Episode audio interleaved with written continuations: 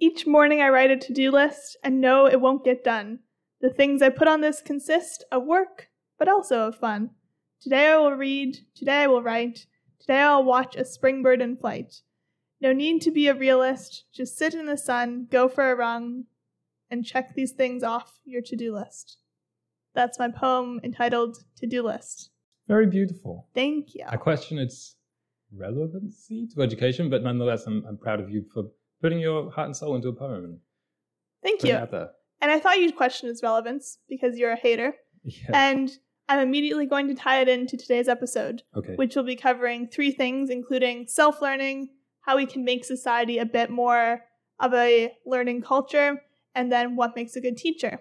And the first thing is when I was looking into how to self teach, I was looking at famously self taught people throughout Hmm. history. Yeah. And one person who comes to mind as a really expert teacher is Leonardo da Vinci, or an expert learner, I suppose. And a page out of his journal was actually one of his to do lists, which I think we can learn a lot from. yeah, his journal's been on my reading list for a really long Mhm. time. Yeah, so I'm going to summarize one of his to do lists because I think you'll find it really interesting if no one else does. So, one of the things is calculate the measurement of Milan and its suburbs. The next thing is find a book that treats of Milan, its churches, which is to be had at the stationers on the way to Raduzia. Discover the measurement of the Corte Vecchio. Get the master of arithmetic to show you to square a triangle. Ask Benedetto by what means they go on ice in Flanders. Draw Milan. Ask someone how mortars are positioned examine the crossbow of someone, find a master of hydraulics, and get him to tell you how to repair a lock. Ask about the measurement of the sun. That's his to do list. Actually, yeah, that, that really inspires me. Like, Yeah. even just you reading those out, I'm like, I probably shouldn't put laundry and make food on my to do list every day because those are just subsistence things. yeah, and the three lessons that I learned from this list was in order to be a better learner and be a self taught person, you need to have a variety of things. So if your to do list is just practical or just read these three articles, you're not going to grow the way that you would if you had such a variety of things that he did. Hmm. He also consults a lot with with others, which I didn't say all their names because we don't know who they are. But there's a lot of people that he would consult with. He'd go ask them a question, go ask them to show him how to do something. And the final thing, two of these included reading books. So reading helps you be a better That's actually pretty great, that thing you said about collaboration. It sounds more Mhm. collaborative than a lot of our classroom learning. it's true. And it, it, there's no reason, I suppose, that self learning couldn't be that. We kind of, like, when I hear that, that term self learning, I think, or self teaching, I think of someone holed away in a library Mhm. and they've set a little curriculum of books to read or things to write for themselves. But all it means is that you're the person in charge, right? It doesn't mean you have to work in isolation. Yeah, I also had the same assumption of what it means to be a self learner, which is setting your own curriculum, setting what you want to learn, and then doing it yourself. But just because you work with other people to gain the knowledge is no different than reading it from a book, really, if not more effective. Yeah. So, so the question was how to, or what are some kind of self teaching methods and how can we hmm. keep the same energy from high school and university, especially if you graduate or if hmm. you are for some reason just saying, I'm done with public education. Which I feel like everyone gets to that point at some point or another. um, well, it is so tempting. I, I mean, I always wanted to be homeschooled in middle school and high school. I was always begging my parents, and they their response was, "Well, we can't, we don't have the time. We can't teach you." And I was always thinking, "No, I don't want you to teach me. I want me to teach me." yeah. but that was just my kind of uh, antisocial behavior kicking into my adolescence, which wasn't a good thing. But tracking progress, yeah, as you Mhm. said, like setting goals or having a to-do list of any kind is is a form of tracking progress, Mhm. which is probably the most common type, as I mentioned with mine. Even the most mundane things we tend to put into a checklist. Mhm. But I was also thinking along these lines, not just setting goals, but regularly kind of testing yourself so that you know if your methods are even working Mhm. and also being very deliberate about always stepping up what you're doing so that Mhm. you never plateau and accidentally spend months on something just kind of going through the motions i've definitely been in that place Yeah, I just watched a TED talk like immediately before this, and the man who was talking, he said, "What does it take to be an expert learner?" And everyone, of course, said, 10,000 hours of work. That's what it takes." But the original research in that was to be an expert expert, to be a grandmaster, to be the best soccer player in the world, to be the best at something. But his theory was that to be a to learn something, you don't have to put in the 10,000 hours, you have to learn to a point where you can self-correct, which is kind of what you were saying like knowing if you're making progress. Hmm. Because when you start out, you don't even know. So like getting to that point where you can, hey, I did that wrong. That's really easy with like an instrument. That sounded off. But also with language or whatever concept you're learning. And another tip he suggested was putting in the like really committing to the first 20 hours because every single time you show up when you're really new to something, you're gonna feel like an idiot and you're gonna be like dreading it and procrastinating it, which is one of the biggest barriers to self learning and putting yourself out there, sort of, because there's a lot of different barriers that people experience because there's no one like holding you accountable besides yourself, and procrastination is one of them.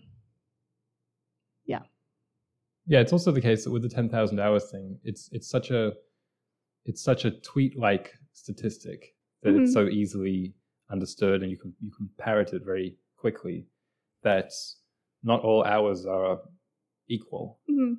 We were saying that with French recently. There's there's a difference between watching something in a really engaged way and really trying to understand it Mhm. and just kind of ha- passively listening to it as you do the dishes or something like that. Like there's a big difference. And yeah, I just think effort, minimizing distractions is another key thing. So Mm-hmm. actually maximizing the time that you are studying for something.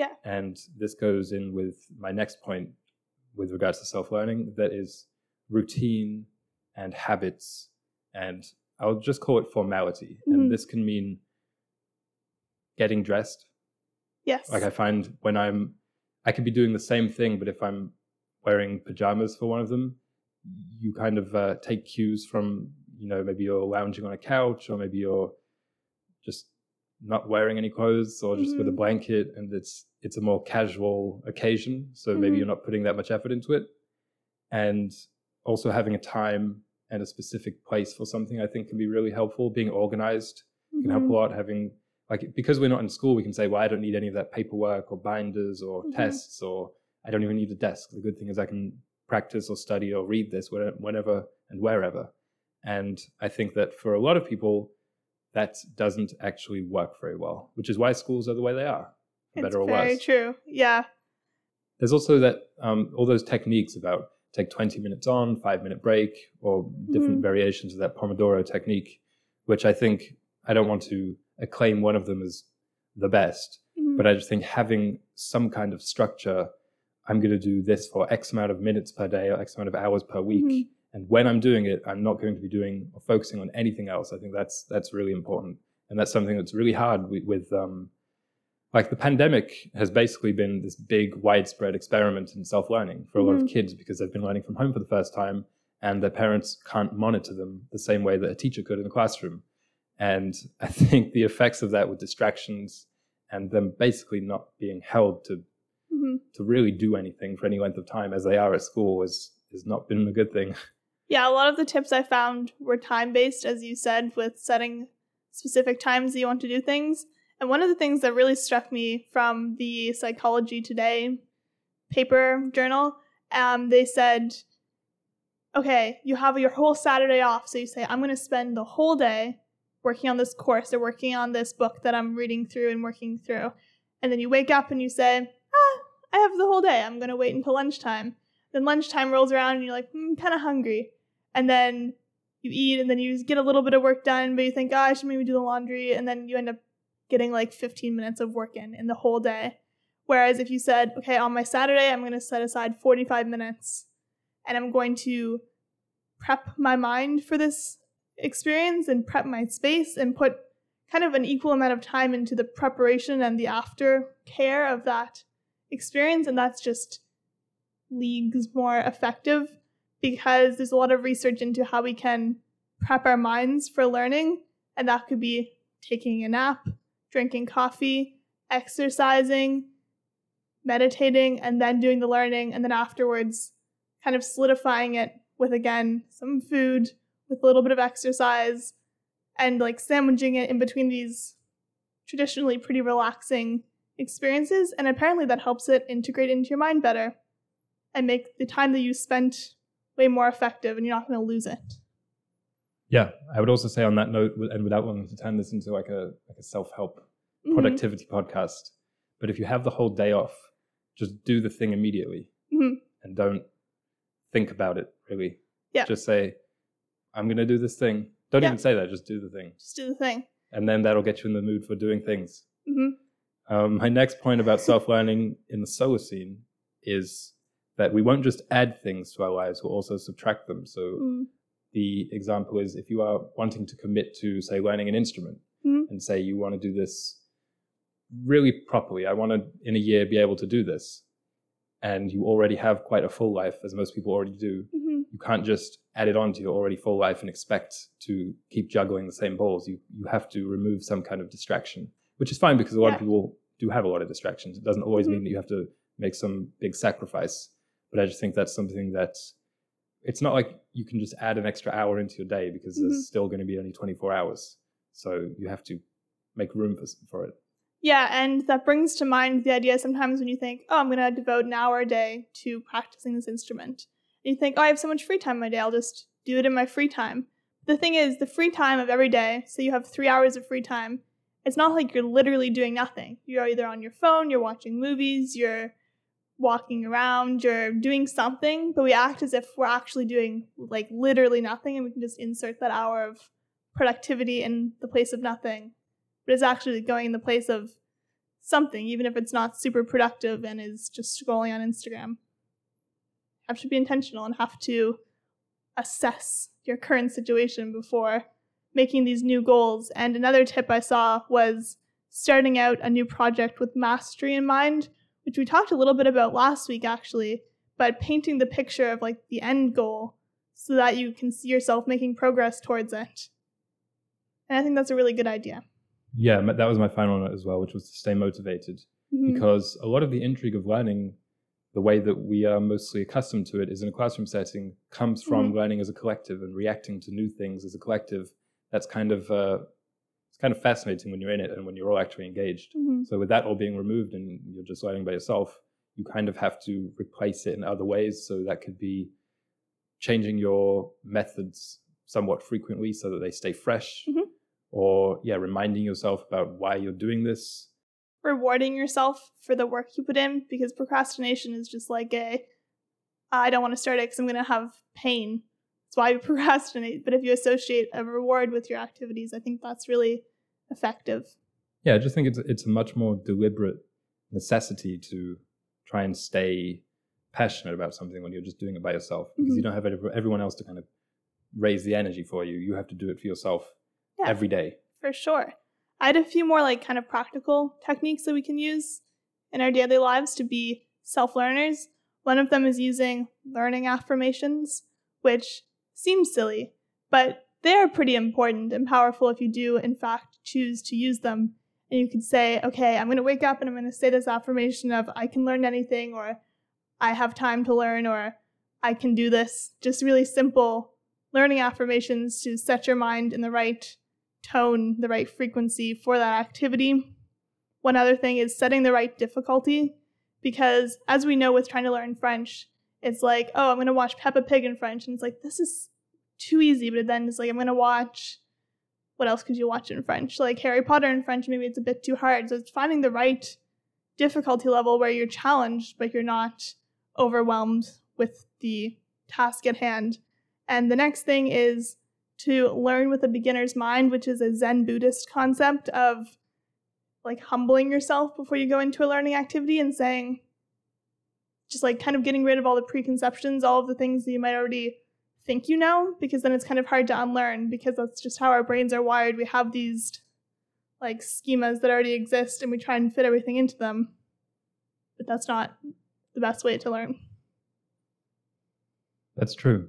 I just had a question come to me completely unrelated Cool. for next week, which could be to design a Solacene library I like that. because we could design the shelves, we could design the books. It's all going to look very, very Solacene. Yeah, and we can do drawings. And if you're watching on YouTube, you can see the drawings, which you can every week with the organism of the week and whatever else we may show you. You never know. Speaking of the organism of the week, the one for this episode is the The giant fur? The giant kelp. the giant kelp. Fun reveal. Huh? Ooh, I like that. So this is Macrocystis pyrifera. Said that a little bit français. Um, and what I find really interesting about this giant kelp is that it's not a plant. What? Yeah, it's a eukaryote. Just resembles a plant. So it's a eukaryote in the group called heterokonts. Cool. And they're not plants, but they do have chloroplasts. So make Mm. of that what you will. I always love when animals have chloroplasts. It's just Yeah, it doesn't seem like it should be. blows your mind. Blows all those preconceptions out of the water. These can be found all around the Pacific Ocean.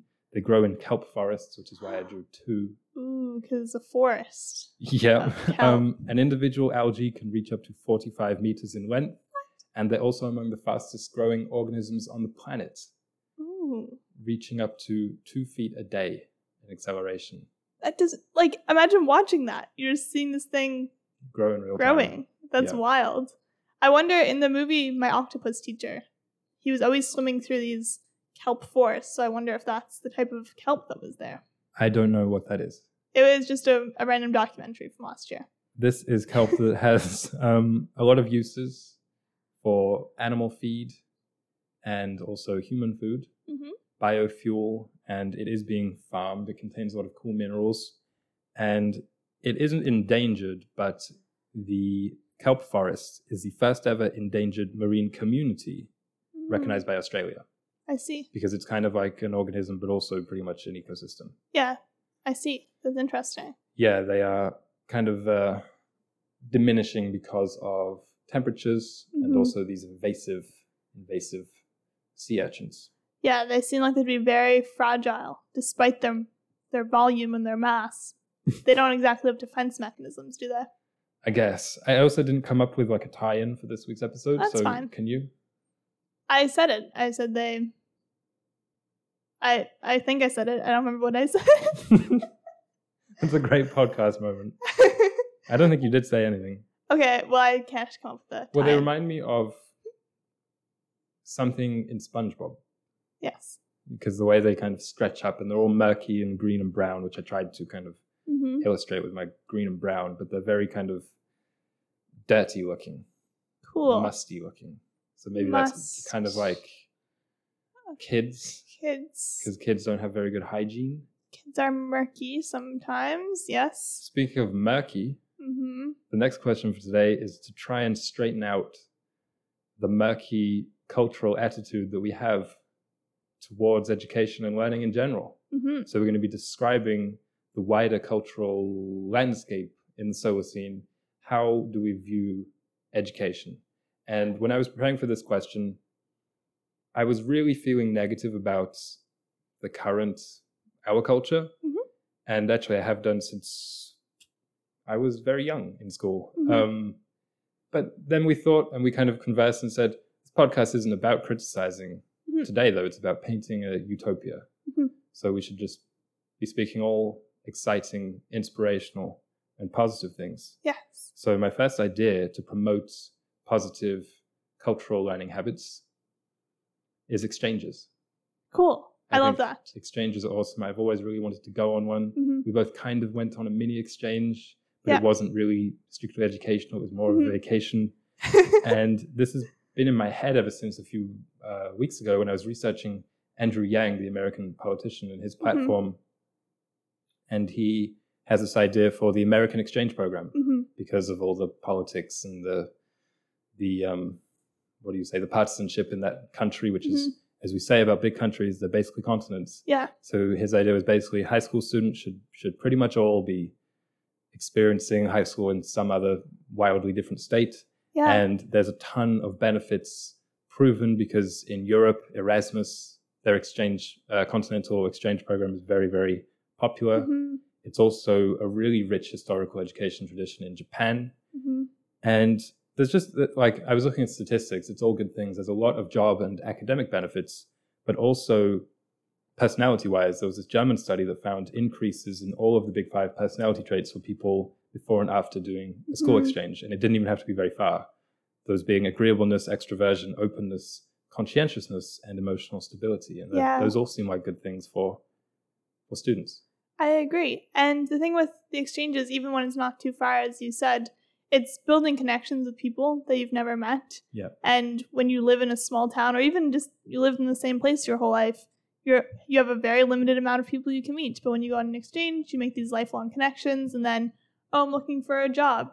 Oh, I remember they worked in this field. I can ask them questions and so on. Because when you can you can Google things, you can Google the questions like what should I do for this career? But Google doesn't know you, and Google also doesn't have the like serendipitous quality of like making connections the way that humans do. And I think it's very important to creating a well-rounded society exchanges. Canada has a program where you can go from provinces to Quebec to learn French, which I always wanted to do but never got to. You just decided to do it yourself. Yeah, DIY, self learning. So I think Solacene, yeah, that would have a lot of exchanges. Cool. I like that. Solacene for me, one of the things I was thinking of would be we would have a different outlook on when we're like solving problems. So as a society right now, we see a problem in the community, we think it's like a puzzle, like there's just one answer. And once we get to the answer, we just roll with it.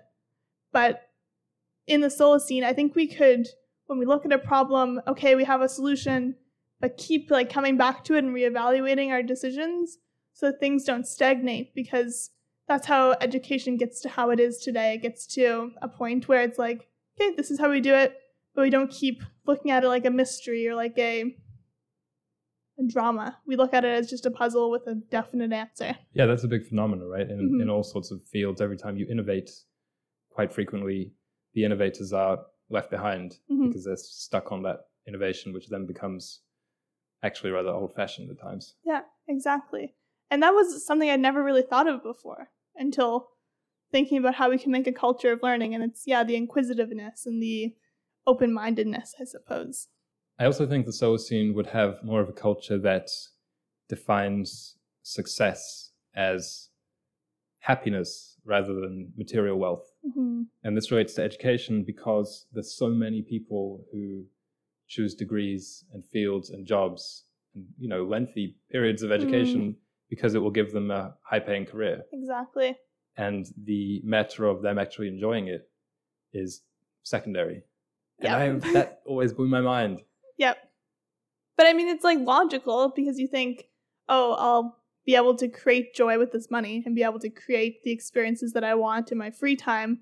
But it always lends to them having way less free time and way less time to actually do the things they want. Yeah, I also think it works the other way because we we kind of as a as a culture make fun of the people who get an arts degree. hmm Oh, what are you going to do with that? And most often the answer is nothing because an arts degree doesn't actually translate that well to jobs. hmm But they committed to spending four years learning about Shakespeare, Yeah. and now they can read Shakespeare with more of a with a with Critical a- eye. Yeah, with more of a critical eye, and they'll enjoy it more. And I think we should kind of celebrate that as a, as a brave thing rather than mock it because it's not going to have any immediate economic benefits. Yeah, I think that's really powerful and something we should push for in the Solacene. yeah, I mean, if they if someone wants to study something, knowing that it's not going to provide much of an economic future for them, but it will let them enjoy continuing to study that thing in their own time in the future, or help them write plays hmm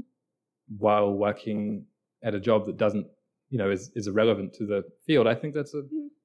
I think that's a good thing. So I think the Solacene would would encourage education as a means of fulfilling one's own personality, one's own future, rather than becoming a cog.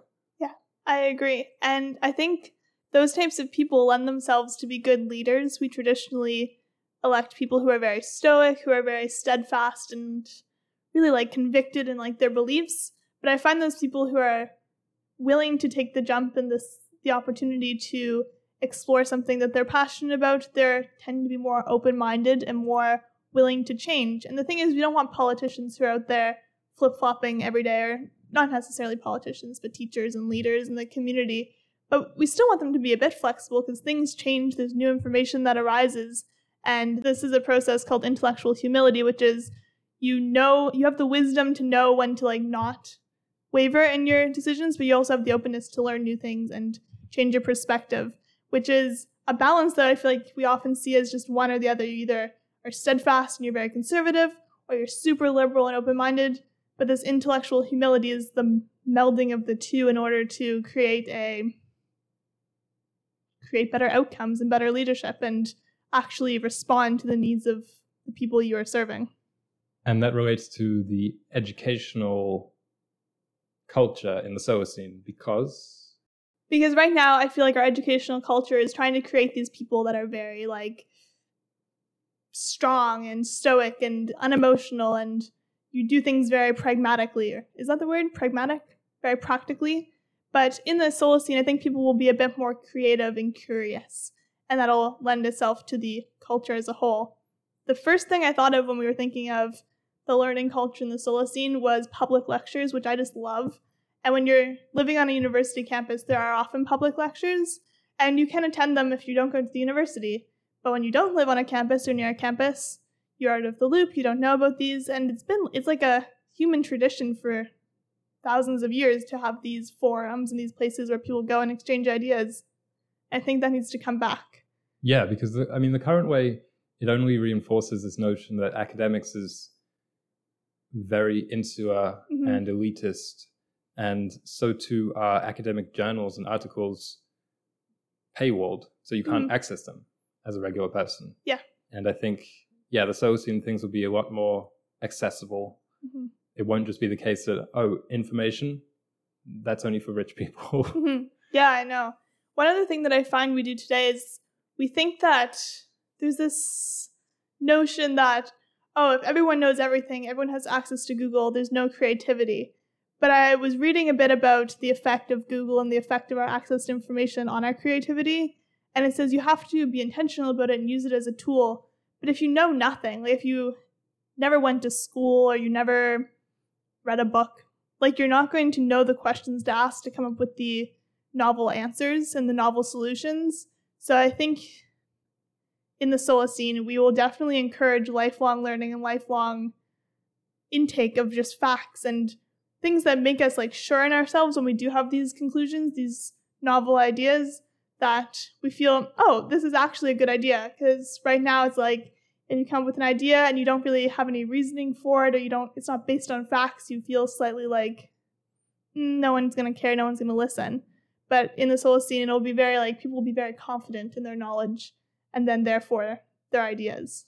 Yeah. The other thing i like about public discourse is that it challenges people because too often now it's so easy to completely abstain from popular discourse and say but i like these conspiracy theorists online mm-hmm. i'm going to talk to them and I actually had this quote about misinformation and just the idea that today everyone thinks of themselves as an expert in everything. Mm. It says, We've come full circle from a pre modern age in which folk wisdom filled unavoidable gaps in human knowledge through a period of rapid development based heavily on specialization and expertise, and now to a post industrial, information oriented world where all citizens believe themselves to be experts on everything.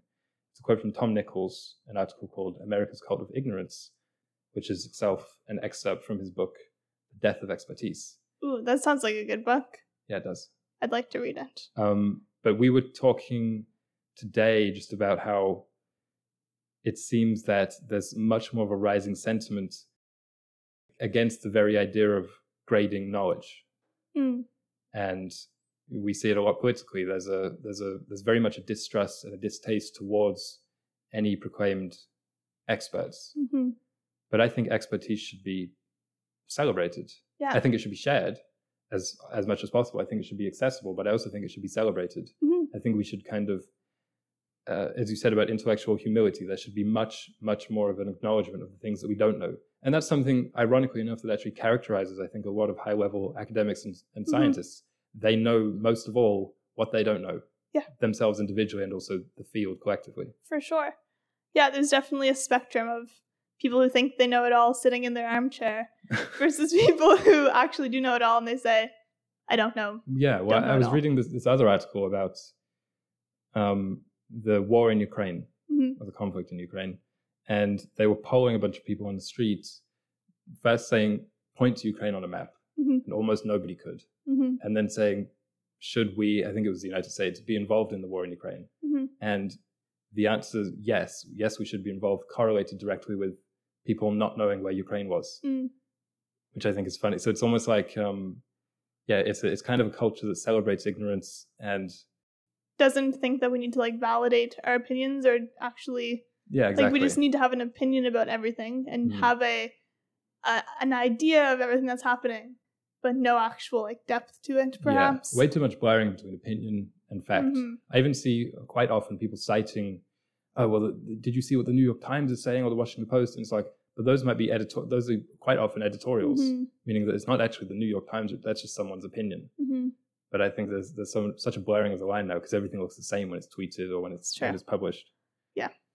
Moving on to something more positive in the Solacene, I had the idea of celebrating effort because today we even mentioned it with Da Vinci, and I think I said somebody else. We have so much of a culture of celebrating the and putting on a pedestal and being fascinated with, and I understand why, but we focus almost exclusively on the few real, real outlier geniuses, Mhm. the really mercurial um, Mozart, who Mhm. you know were obsessed with the Wonder Kid, or just the really, really atypical success Mm. stories.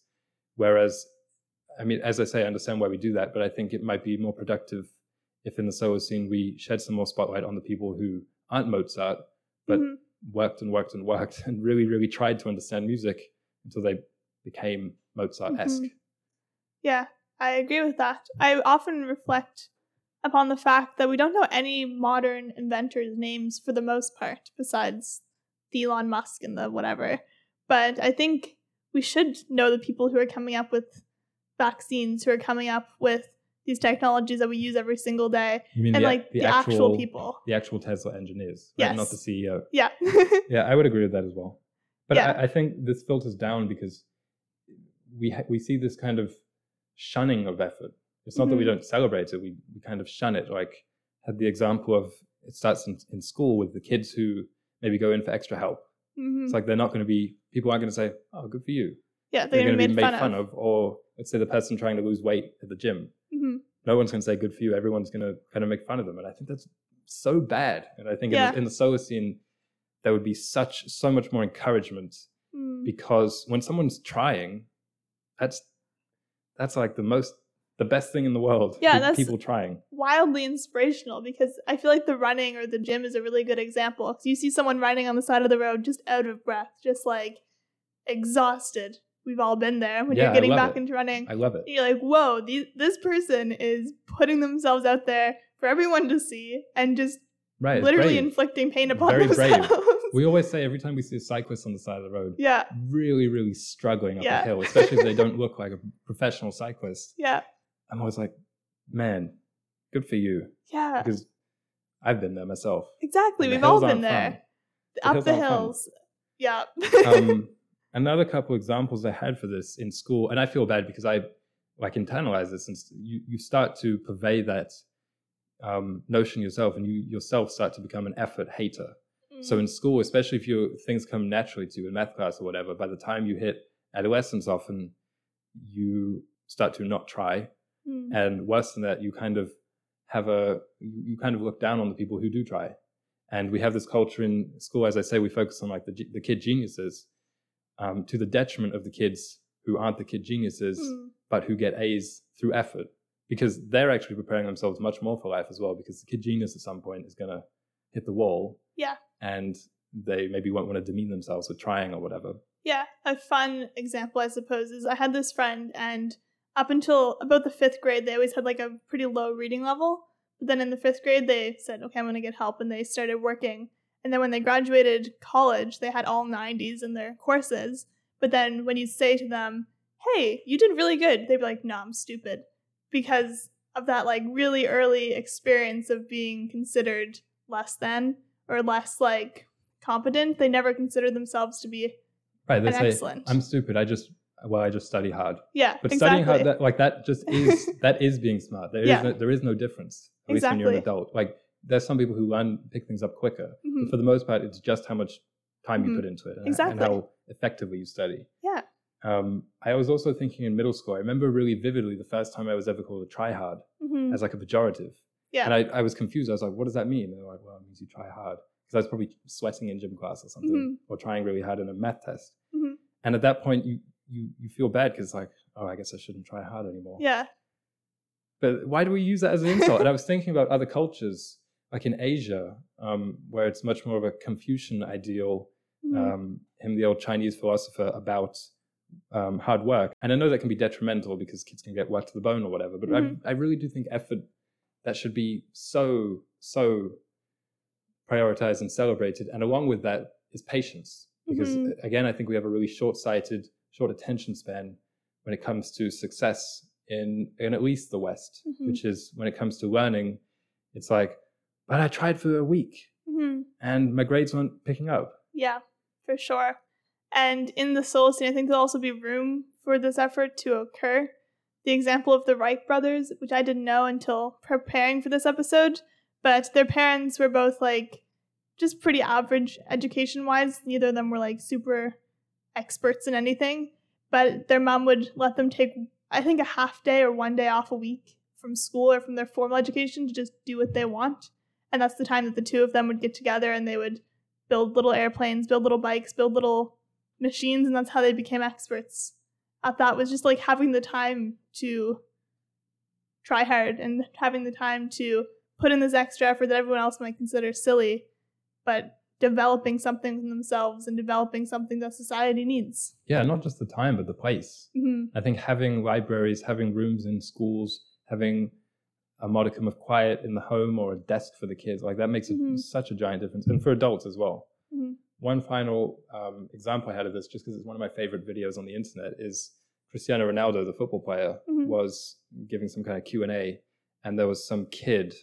Um, I don't remember where he was from, but he, English wasn't his first language, or maybe Mhm. he was trying to speak Portuguese to Ronaldo. I don't remember Mhm. but he tried speaking it and it was really slow and really stuttery because he was very young and he obviously Mhm. just practiced this for this one moment Mhm. and the whole room of adults was laughing at him What? yeah That's you, like heartbreaking. you don't realize how ingrained this and ronaldo stopped them all and said whoa whoa like he's he's trying to Yeah. speak this language you should respect it but hmm um yeah we, we don't we really don't realize how ingrained it is to to mock people for trying hmm until you really take a look at it Yeah, so in the Solacene everyone will be applauding a child that's what Yeah. i'm trying to say they should be. Oh my goodness. I love when kids and just people do that in general. They learn a line of something in a different language or they learn these few little snippets of something that they can like share with their idol or share with even just someone that they look up to. That's really great. that story really shows off Ronaldo as a good teacher. It does. And I was worried about where you were going with that Ronaldo story, given that he's currently in the news for slapping someone. But uh, other than Ronaldo, he's perhaps a good teacher. I don't know if that's the know. I case, but we wanted to talk about what good teachers are because that's a big question. There's it really depends on what they're teaching, where they're teaching, who they're teaching. But some general principles, perhaps, for just if you want to become a teacher yourself in your day to day life, teacher to your friends, teacher to your kids, teacher to whatever. That's how I took this question, at least. Yeah, there's a lot of different types. So we're, we're kind of trying to define what the teaching staff of the Solacene looks like. hmm And I wanted to be positive with this one as well and not just criticize teaching today. hmm But I didn't want to go with this kind of cliche generic phrase, and I hope you didn't. I don't. I don't. I don't want to insult you. I hope you didn't uh, have it noted, which is that good teachers inspire. You know, bad teachers will tell you what to do. Good teachers will make you motivated to do it yourself. But I feel like every time, well, I was looking for quotes about teaching or hmm um, stories about good teachers versus bad teachers on the internet, it was all just the exact same thing Mhm. about good teachers inspire, which is of course true. I mean, Mhm. that that's kind of the baseline. Yeah. In terms of some other kind of universal traits that I found, um, I think authenticity is really important because Mhm. students see straight through inauthenticity, whether that's the older teacher trying to use memes Mm. or whatever it may be. I, I really think they'll just respect the older teacher if they act what they are, which is out of Mhm. touch with the internet. Yeah. And there's nothing wrong with that. So I think authenticity, especially in the way that you communicate with your students, is important. hmm Another one is good people skills in the sense that you can read a room and assess also what each student needs to to be pushed and when to push them is an important thing. Yeah, being a facilitator. Hmm. That's very important. That's one of the key things I came away with after looking into teaching. I also had some good teaching quotes and stuff. One of them is from John Dewey, who's like a famous educational theorist, and it says education is a deliberate process of drawing out learning, of encouraging and giving time to discover, social process, a process of living, and not a preparation for future living, which I think is it's the te- good teachers inspire, bad teachers just like lecture, but it takes it, it really flushes out that concept, I think. Yeah, I also like how that ends, as in, it's this isn't just practice for the future Mhm. for your life as an adult. It is that, Yeah. but it isn't just that because Mhm. then then it's just it is just a, a kind of economic conveyor belt, and why not? Mhm. But it's also about that like that time isn't just throwaway time Mhm. that you're sacrificing so that you can be a better, smarter, more profitable adult. Mhm. That's just lifetime. Yeah. It's it's not a waste. Yeah, I also like just the definition that I found of teaching and it, or pedagogy. Is that how you pronounce that word? Um, as a way of being and interacting that involves joining with others to bring flourishing and a relationship to life. So that's the animation of experiences, which is a task of a teacher, and being concerned about their and others' needs and well-being, and taking practical steps for help. So teachers should be caring and, as, as you said, assessing the needs of the room, assessing the needs of their students, and taking care to address them. And the final one is encouraging reflection and being committed to change, which is the education portion that we traditionally see, committed to enacting a change in these children's brains and enacting a change in how they interact with the world. And I liked that three part definition of a good teacher because it's education is only one of them. There's also the caring and the bringing to life, the animation of these experiences and these concepts. How would you say your history of teachers has been on the on, in the main, good Mm. or bad? I've been pretty fortunate. I've had a lot of really good teachers. I think so as well, but I think that everyone thinks that because I was Yeah. looking into the statistics and also I was thinking about my own past and I was like, well, I've actually had some really good teachers, even though I went to some not so Mhm. great schools. Yeah. And I was thinking, but why is that? Why, how, why, even though we did all the 12 years of public school plus Mhm. university, why can I pretty much count on one hand the actual bad teachers that I've had? Mhm. It seems like there's, there's a much higher ratio of good to bad professionals in this space than there are in Mhm. most other jobs. And I was thinking that, well, it's quite a grueling hmm uh, process to get into. Yeah. And also, it it kind of self selects for the most dedicated Yeah. people because otherwise you're just going to get turned away by Mm. what is to to quite a lot of people quite a quite an undesirable uh, job depending on the kids that you're teaching. And I found the statistic that 44% of new teachers quit the career within five years, Mm. which makes I mean like again it's only a few make it Mhm. basically. Um, 79% of students say a teacher encouraged them to follow their dreams. Mm. So I think what you just said, well, I've actually been quite fortunate. What I find funny is that everybody would say that. Yeah, for sure. And two thirds of students say they consider a teacher a role model, which seems to me like this is a really successful system. It's Yeah. working. The teachers that we have today are really good. hmm So I was thinking that more so than just the individual teachers being inspirational, good Mhm. communicators, knowledgeable in Solacene, they will be allowed to teach hmm how they want to teach. Like the teachers are good, so having more of them, hmm more of each one, is actually just a really good thing. Yeah. So this can mean the administration and the school itself, the school board, providing adequate support Mhm. to the teachers' needs and wants, and also um, discipline to not kind of undermine the teacher's Mm-hmm. authority. And yeah, just just giving them autonomy and authority, as we were talking about at Hogwarts, Mhm. over their classroom and also their curriculum Yeah. you know, having it be their, their mini dominion, of course, still governed, Mhm. but having the classroom be its own world, I think, is a really, really great thing.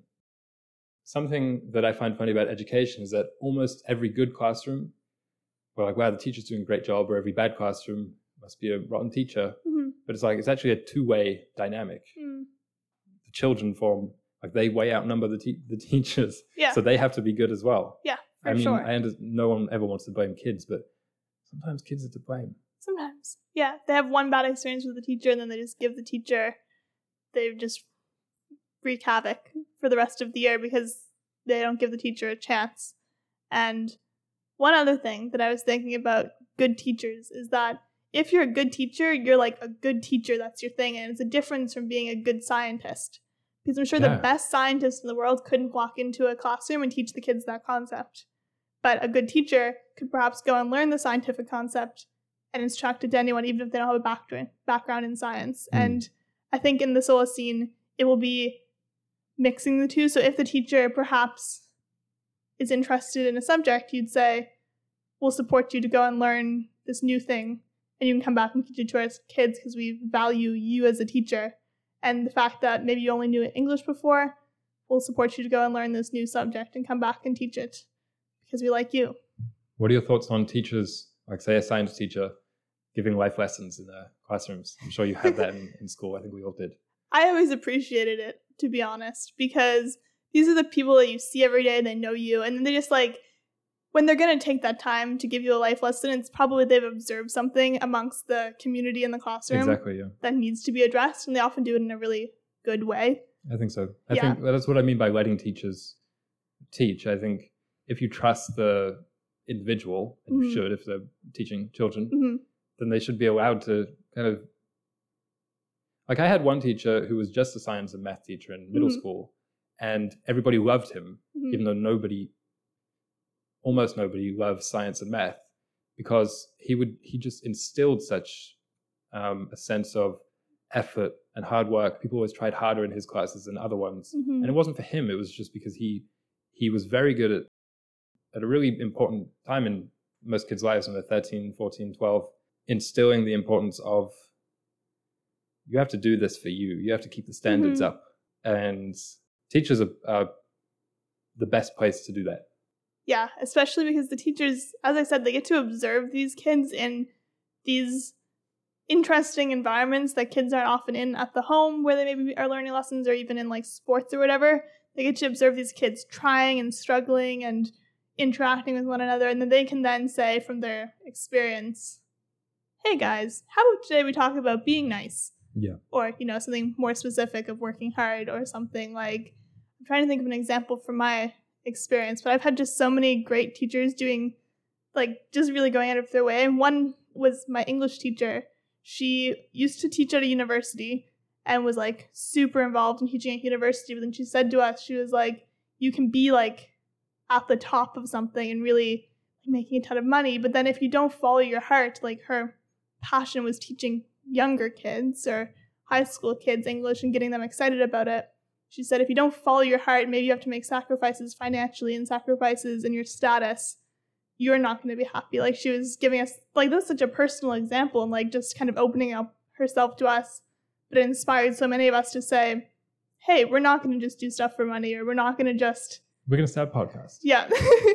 so she, yeah, she was really excellent. And my sister actually told me because she has her now, which is like six or eight years later from when I had her, and she was like, she my sister walked into her class one day wearing an outfit that she made, and my sister's like, she's pretty smart, and she like she could do whatever she set her mind to. But the teacher said, "Have you ever considered a career in fashion? Like you made that outfit?" And my sister was like, "I always wanted to, but like that's a." That's kind of silly to study fashion when I could become a vet, try to become a doctor or whatever. And the teacher was like, no, like you're good at it. If you like it, just do it. And then my sister's really carried that with her ever since. And she's still not graduated, so I don't know what she's going to do. But that was just a, yeah, this teacher. She was really great. Can we come up with any more universal traits of the Solacene teacher? Hmm. I think the Solacene teachers are always like learning. They're not just, you are a good teacher. They're Yeah. always becoming and always changing and reevaluating themselves because it is frustrating as a student when a teacher, oh, okay, this worked 10 years ago, but it's not still working. I agree. And I'm not saying they have to be adapting means and throwing in YouTube videos for the sake of it, but still adapting a bit. I would say if they have an eye towards the student experience, you know, that that kind of is just another way of rewording that they care about the students, but also trying to put themselves into the shoes of the students, saying, well, I'm going to be sitting here in the math class for an hour every day for eight months. hmm Maybe I'll make the room look nice. Yeah. And again, I know these are all undercut by the administration of the school and the school board giving them the room to do this, but in the Mhm. Solacene, that's all taken for granted. So designing the ideal classroom, that should be for next week as well. Ooh, I like that idea. have the library with the classroom. Is there anything else we can do? I don't know. Gymnasium, cafeteria, the whole school, I suppose, the grounds. Yeah. the the hut. Hagrid's hut? Yeah, Yeah. the forest.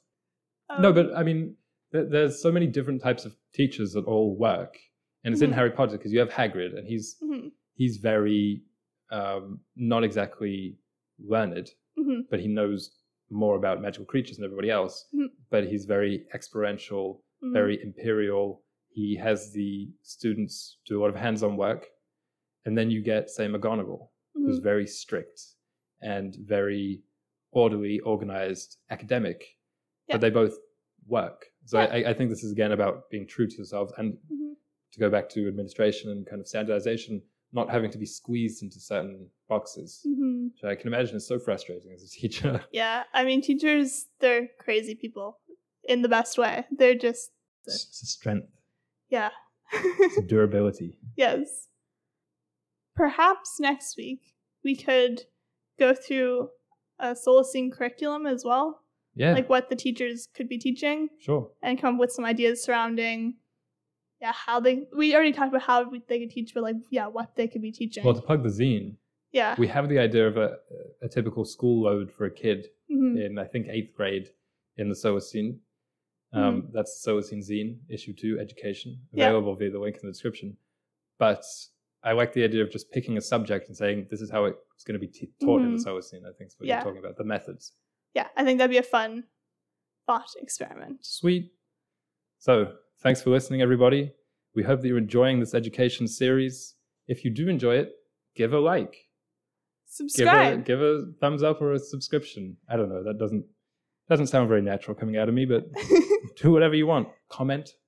That's one. Give us a rate on the podcast app. Yeah. Those are really lovely. they are very helpful, and we almost always will like reread them a bunch of times to each other when you leave comments or reviews. Eh, They're just very encouraging. I don't know if we reread them a bunch of times. I do. I smile. I reread them. Bye.